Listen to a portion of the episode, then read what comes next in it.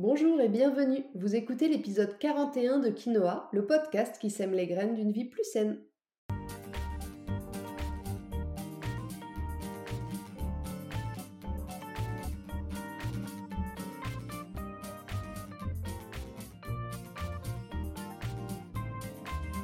Je suis Julie Coignet, naturopathe et coach santé. Ma mission à travers ce podcast est de vous aider à retrouver ou à garder la santé en adoptant de nouvelles habitudes de vie plus saines et équilibrées. Chaque semaine, le jeudi, je vous propose de parler bien-être, forme et santé naturelle de façon simple et positive pour vous aider à reprendre votre santé en main. Dans ce 41e épisode de Quinoa, nous allons parler du magnésium, un minéral essentiel au bon fonctionnement de l'organisme humain. Et vous le savez sûrement, parce que vous êtes nombreux à m'avoir dit en prendre en ce moment sur Instagram et en consultation, je le recommande aussi très souvent. Alors à quoi sert le magnésium? Quelle est la forme la plus assimilable? Quand et comment se complémenter? Je vous explique tout ça dans cet épisode. Allez, c'est parti pour l'épisode du jour. J'ai toujours observé que le magnésium était le complément que vous preniez le plus en automédication. Je ne sais pas si c'est vrai au niveau des chiffres, mais j'ai l'impression que vous avez toutes et tous déjà pris un jour un complément de magnésium, au moins une fois dans votre vie. Vous confirmez?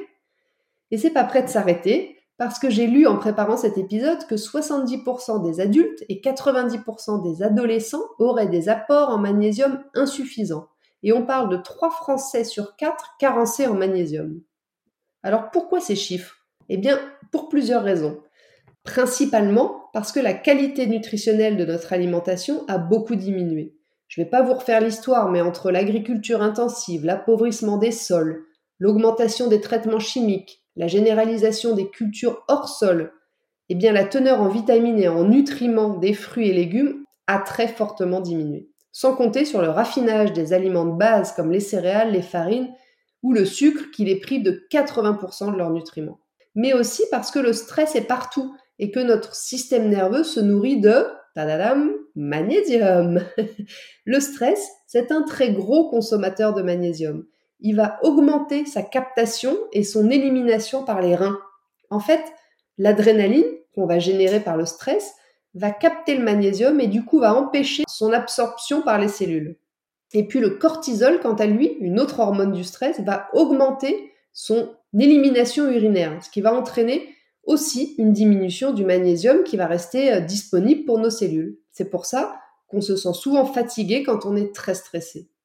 Enfin, autre cause, l'état de nos parois intestinales et leur porosité qui laissent tout passer et ne permettent plus d'absorber correctement le magnésium afin qu'il passe dans le sang. Ce qui est fréquemment le cas lorsqu'on a des troubles digestifs ou des pathologies inflammatoires de l'intestin. Et puis, il y a encore d'autres facteurs qui peuvent expliquer cette carence, comme la prise de certains médicaments, les diurétiques, les inhibiteurs de la pompe à protons, les IPP, la consommation excessive d'alcool ou encore les troubles rénaux. Maintenant que le contexte est posé, voyons ce que c'est le magnésium et à quoi il sert. Comme je le disais en intro, le magnésium, c'est un minéral, un minéral essentiel qui intervient dans plus de 300 réactions métaboliques. J'en profite d'ailleurs pour faire une petite aparté rapide, parce qu'on confond souvent minéraux et oligoéléments. Mais même s'ils ont en commun d'être indispensables au bon fonctionnement du corps et nécessairement apportés par l'alimentation, on les différencie par la quantité présente dans l'organisme. En fait, les oligoéléments comme le fer, l'iode, le cuivre ou le zinc sont nécessaires en très petite quantité alors que les sels minéraux comme le magnésium, le calcium, le chlore, le phosphore, le potassium ou encore le sodium ont besoin d'être présents en plus grande quantité. Donc c'est la quantité qui différencie minéraux et oligoéléments. Parenthèse refermée. Revenons à notre cher magnésium, donc ce minéral essentiel présent dans plus de 300 réactions enzymatiques et 600 réactions cellulaires. C'est dire à quel point il est indispensable. Le magnésium, il est réparti pour 60% environ dans nos os et 40% dans nos tissus, foie, muscles, système nerveux et autres. Donc vous imaginez bien que sans magnésium, il n'y a pas d'équilibre. C'est vraiment un régulateur général dont on mesure souvent mal la carence parce qu'en fait, il est présent pour 99% à l'intérieur des cellules et il y a seulement 1% du magnésium qui circule dans le sang. Donc on a du mal à le déceler quand on fait un test sanguin. Du coup, les symptômes sont par conséquent les meilleurs indicateurs et surtout les plus fiables pour mesurer une éventuelle carence. Pour fonctionner correctement, pour vous donner un ordre d'idée, notre corps il a besoin de minimum 6 mg par jour et par kilo de poids. Un peu plus si vous êtes adolescent, sportif, femme enceinte ou allaitante. Et comme on ne produit pas le magnésium, il est indispensable qu'il soit apporté par l'alimentation ou alors par un complément en magnésium. Maintenant qu'on a bien compris qui il était, voyons à quoi il sert. Comme je le disais plus haut, le magnésium est essentiel à notre fonctionnement puisqu'il régule plus de 300 réactions biochimiques dans le corps. Sans magnésium, on ne pourrait pas produire d'énergie et nos muscles seraient dans une sorte d'état permanent de, euh, contraction. En bref, pour vous la faire courte, puisque je ne vais pas vous citer les 300 réactions biochimiques, le magnésium, c'est le grand régulateur du système nerveux. Il a un effet calmant, c'est une sorte de tranquillisant naturel qui va agir donc sur notre stress. Le magnésium va aussi intervenir dans la densité osseuse. Et ça, on le sait parfois un peu moins, aussi bien chez l'adulte que chez l'enfant. Contrairement à ce que beaucoup de gens croient, c'est pas le calcium dont nous avons le plus besoin, mais de magnésium. Sans magnésium, en fait, le calcium ne peut pas se fixer correctement. Et puis, le magnésium va aussi protéger notre système cardiovasculaire. Il va également permettre de lutter contre la fatigue musculaire et les phénomènes qui lui sont associés, comme les crampes ou les courbatures. D'une façon générale, le magnésium va aussi assurer une fonction essentielle dans les échanges cellulaires, d'où son impact sur l'état de fatigue physique. Sans magnésium, pas d'énergie. Des études ont aussi montré que le magnésium pouvait avoir un rôle à jouer dans la dépression, dans l'hypertension, mais aussi dans les cas d'asthme, dans les migraines ou encore le diabète de type 2. Et puis je garde le meilleur pour la fin. Vous connaissez ma passion pour l'inflammation. Le magnésium permet une bonne immunité en modulant le phénomène inflammatoire.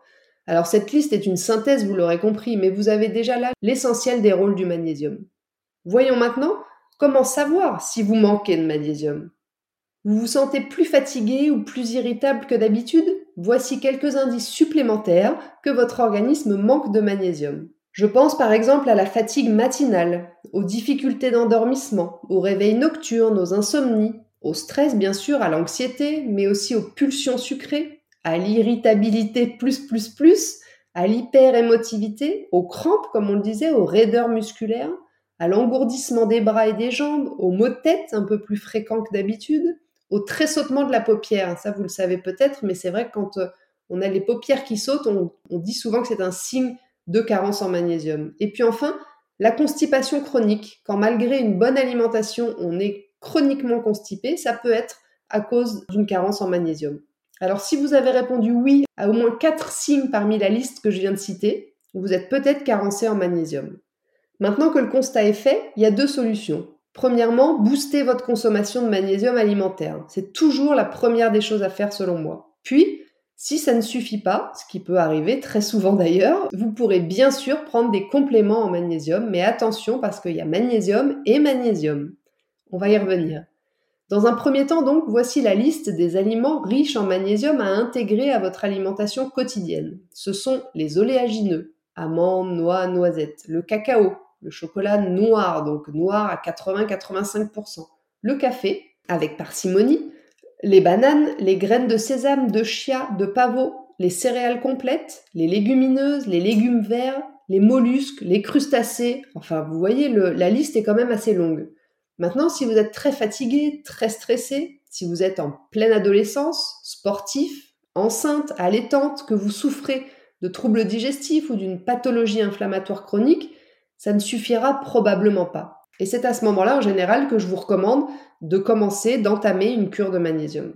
Et comme je vous le disais tout à l'heure, il y a magnésium et magnésium. En fait, il existe plusieurs sortes de magnésium. Donc pour bien choisir votre complément, je vais essayer de vous décrypter les principales. Vous allez trouver du magnésium marin souvent. Le magnésium marin, il est issu de l'eau de mer, il est extrait par évaporation. Ce magnésium, il a une très bonne teneur en magnésium, donc c'est intéressant, mais par contre, sa biodisponibilité n'est pas toujours optimale, c'est-à-dire qu'on va pas forcément hyper bien l'assimiler. Et en plus, il peut parfois quand même présenter des inconvénients au niveau transit intestinal avec un effet un peu laxatif. Donc si euh, vous êtes fragile des intestins, c'est pas vers le magnésium marin que je vous inviterai à aller en priorité. Les autres formes de magnésium que vous allez trouver, dans les magnésiums naturels, hein, on est bien d'accord, on privilégiera toujours, ça je ne l'ai pas dit mais j'aurais dû commencer par ça, un magnésium naturel à un magnésium synthétique, mais ça pour moi c'est évidemment la base. Donc on différencie le magnésium marin des sels de magnésium. Et dans les sels de magnésium, on va privilégier plutôt les sels de magnésium organiques plutôt que les inorganiques. Ils possèdent tous des propriétés différentes que je ne vais pas détailler ici, mais l'essentiel est de retenir que les deux magnésiums les plus assimilables sont le citrate et le bisglycinate. Ils offrent tous les deux une bonne biodisponibilité, ils sont bien absorbés et tolérés par l'organisme et provoquent a priori pas de problèmes intestinaux.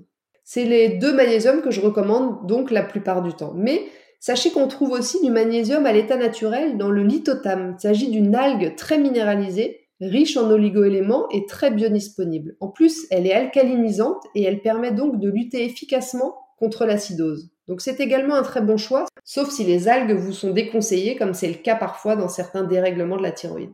Enfin, vous devez savoir que pour assimiler encore plus efficacement votre magnésium, il doit être associé à une vitamine du groupe B, comme la B6 par exemple, et puis à un acide aminé, comme la taurine par exemple en cas de stress. La vitamine D est aussi indispensable à sa bonne assimilation, donc il faudra se supplémenter tout l'hiver sans hésiter, mais ça normalement, si vous me suivez, vous le savez déjà. Enfin, concernant le timing, je vous conseille d'entamer une cure de magnésium dès que vous êtes dans une période plus stressante que d'habitude. Vous vous sentirez immédiatement plus relaxé et du coup moins fatigué. Parce que je vous rappelle que le stress vide vos réserves en magnésium via les urines. Et comme un corps en carence de magnésium fatigue et stress, eh bien vous entrez dans un vilain cercle vicieux.